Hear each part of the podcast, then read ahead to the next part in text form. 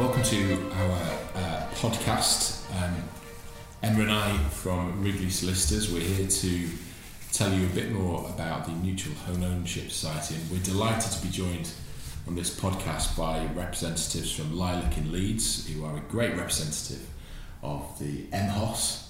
Uh, we're joined by Max and Celia. Welcome both. Hello. Um, guys, if you don't mind, perhaps just saying a few words about yourselves and how you how you uh, were introduced to Lilac and how that came about and your involvement there. That'd be that'd be super.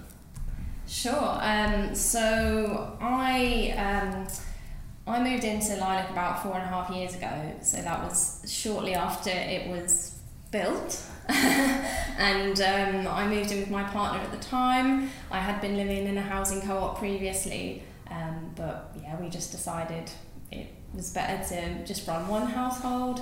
So I felt very, very lucky to move in at that point and a bit uh, guilty that I didn't help build it.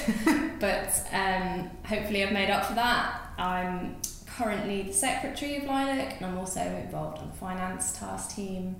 Um, and yeah, I've previous, previously been involved in the learning task team as well. Super. Thanks to you.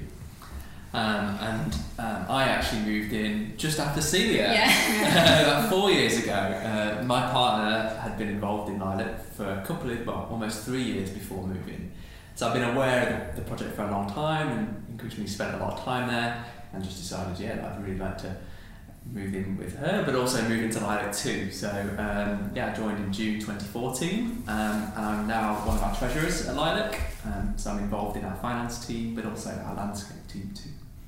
Fantastic. Thank you. So so li- listeners to this podcast will um, will potentially not have heard of Lilac, but they are.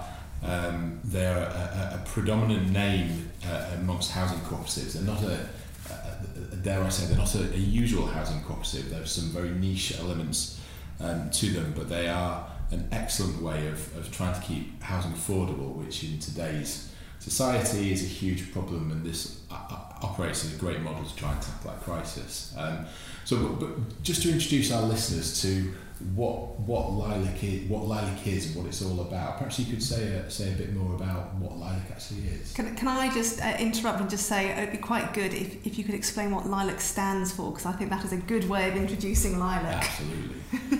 True. So let's start right there. So Lilac has three elements. Um, Lilac stands for low impact. Um, it stands for affordability and it stands for community. So it's a low impact, affordable community. And those, the, those three pillars really kind of run through everything we do. So uh, we're a community of 48 people at the moment, 34 adults and 14 children. Um, and we're built around co-housing principles. So we have a common house in the middle of our site that we, we all um, interact with to get our mail, to do our laundry, to cook meals for each other occasionally. Um, so and we all have lots of opportunities to meet and bump into each other. So we really are a community.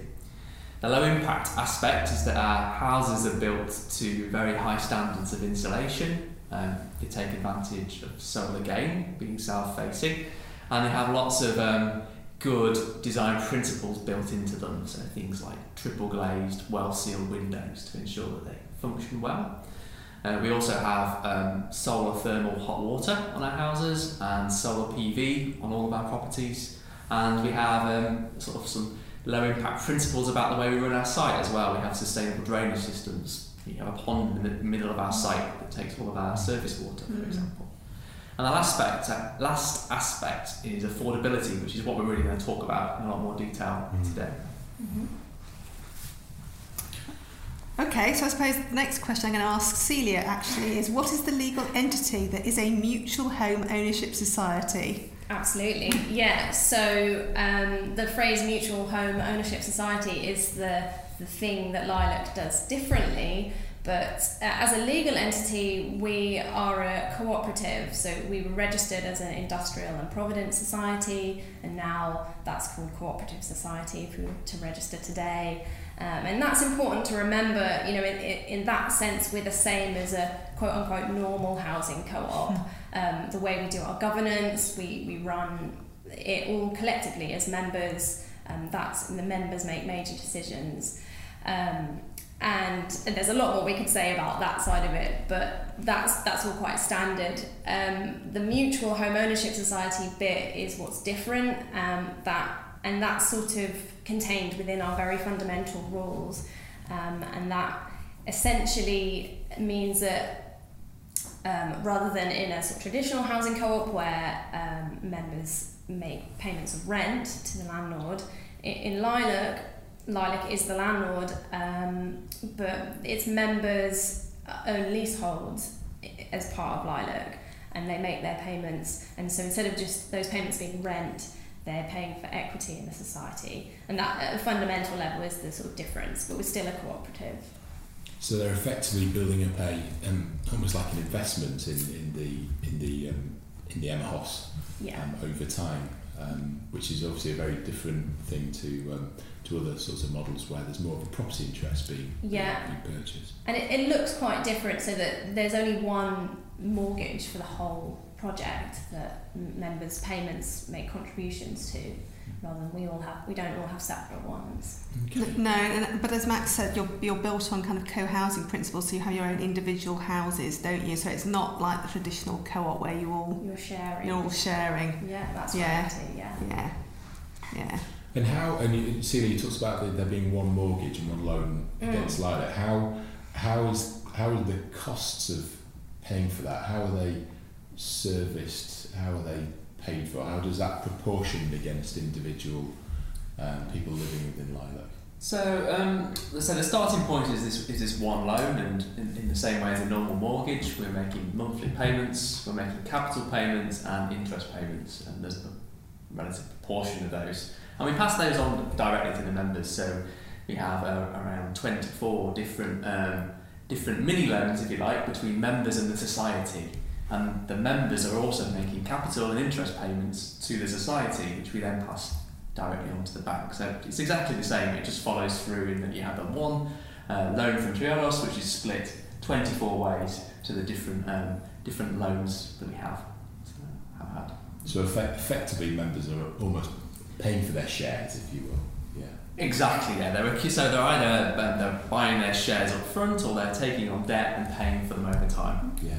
Yeah. And they also make a payment for you know running costs as well. That's all rolled into one monthly payment. Super. Yeah. And what would you say? What, what would you say the principal advantages of, of this structure are of the of, of, of combining an MHOS and um, and a cooperative? What the Well, we should have said that one of the, the fundamental points of the, the principles of, of RMOS uh, and MOS is that everyone pays the same, or most people pay the same. So everyone pays 35% of their income if they have debt. So that creates um, an element of fairness across the project. People pay yeah, 35% is generally seen as the amount that people can afford to comfortably spend on their housing, um, regardless of their income, and everyone's everyone's paying that. You know, high earners are paying more, the lower earners are paying less. So this principle of fairness um, flows right the way through. Um, another advantage is, is that people are acquiring something, so rather than just paying rent, you know, here they're acquiring their shares. They're, they're, they're building up capital in the project, which they can then take with them when they leave. So And and that also um, gives us a lot of flexibility um, within our community to respond if, for example, somebody's income goes down for whatever reason. Um, it may not be by choice, but we have the flexibility to to um, allow allow that to happen without them having to, to leave essentially or to lose their home. So you've got it gives you maximum control, if you like, Mm. over your own housing stock and the way you choose to li- you live your daily lives within within Lilac. Exactly, yeah. And, and linking the payments to um, to, to income, I- I- I've heard people say before that this decouples um, the, kind of the, the cost of living from the kind of housing market. And is, is that correct? Well, yeah, there's, there's another reason uh, uh, why um, we sort of we decouple from the housing market, Mm. and that's that we, we control um, the value of our, of our equity units, of our shares. So rather than a traditional house increasing in value or, or decreasing over time and potentially skyrocketing, skyrocketing and becoming unaffordable, our equity units are linked to the rate of increase in average earnings. So they only grow, at, well, at the moment they've been growing at quite a, a, a low rate. Mm. So that's why lilac is um, affordable initially, but also f- affordable in perpetuity because we're not going to suddenly explode in value. That's the real way that we're, we're decoupled from the market. Mm. Mm. And what, what, what I've, what I've, I, we've known, we've known Lilac for for a, a, number of years now. What I've always found interesting is the amount of, um, this is a side point really, but the amount of skills that you've all developed in, in helping to run this, this, this housing cooperative in a way which is, um, which is all very much understood, but is, is challenges thoughts and challenges how you go about and challenges the administration of how you actually undertake the day-to-day workings of, of Lilac. And I, we, I thought it might be interesting for our listeners if they perhaps just had a, an understanding of how, how, how does somebody how does somebody involve themselves like how do they how do they come in how do they take a lease and how do they buy shares how does how does that work Do you have a membership process to go through? Uh, And, to join Lilac. uh, yeah, and then and then also in kind of form. Is that what you meant? yeah that's that, that sort of kind of- thing yeah. More the more the Yeah. practicality Please, rather than, the, it le- look rather than the legal boringness of it all. Yeah, well, um, so we do have a, a member recruitment process. Um, it's actually quite new. We had an original process, but recently redesigned it and, and uh, having to use it for the first time. Um, so yeah, and it, it involves you know when a property is going to come up for the vacancy, we'll put out an advert and we'll get interest from people and, and we try we don't like to um, well at the moment we're not setting really strict criteria Mm. for, for what a member would be we're really just interested in who's interested in lilac um, and then you know that there are there's an application form which is quite short but the main thing is a long getting to know you period we call Yeah. it because you know obviously somebody would need to afford to live there um, but much more important in a way is is it right for them and is it right for us um, Mm. Yeah, because you, you say can people afford to live there? Because this is not really kind of low cost living, is it? It's not designed to do that. it's not affordable in the sense that um, yeah you I mean you do need some income and Yeah. of course you need to be able to pay a deposit so you need some capital um, Yeah, uh, Yeah. and we've always been quite clear that it's you know affordable is a relative term yeah, yeah. I mean, the, the way our, our allocation of shares works is that we can move them around. So people take on between 90 and 110% of the value of the property they live in. So we're able to allow someone to move in even if they can only afford to take on 90% of the, of the value of the property they're living in, which makes things more affordable. It means that you can attract people who otherwise wouldn't be able to live there, but not, not everyone can afford to move into. Into lilac Yeah. as it is. Mhm. Yeah, yeah yeah. That, that that presumably might change in future once you're building off. Well, this is the thing. We are tied. We, our aim is to keep our share, share price down. Yeah, and to remain affordable forever. Yeah. And if the rest of the world explodes in value, then we'll be seen as incredibly cheap Yes. compared to that. So, yeah. Because we often get asked about perpetual affordability, and, Yeah. and the only way that we have seen it, it work is really through an MHOS. And Mm. uh, I think that's. Do you, do you feel the same? That you've not seen any other thing that works really? No, I haven't really come across anything else No. apart from you know you hear sort of covenants and things that try to protect. But then they're not. They, they can be challenged. Exactly. So yeah, yeah, Yeah. yeah. And Emma, this, this, this may be a question as much as much for you as the others, but what, what's the when I, when when somebody is bought into life, for want a better expression, Yeah. what what does their property interest look like? What do they what do they actually get in re- to return? Is that a lease or? They yeah. get a lease, don't They they? get a lease. Yeah. Um, currently, yeah, it's sort of just just under twenty years or twenty years thereabouts. Yeah.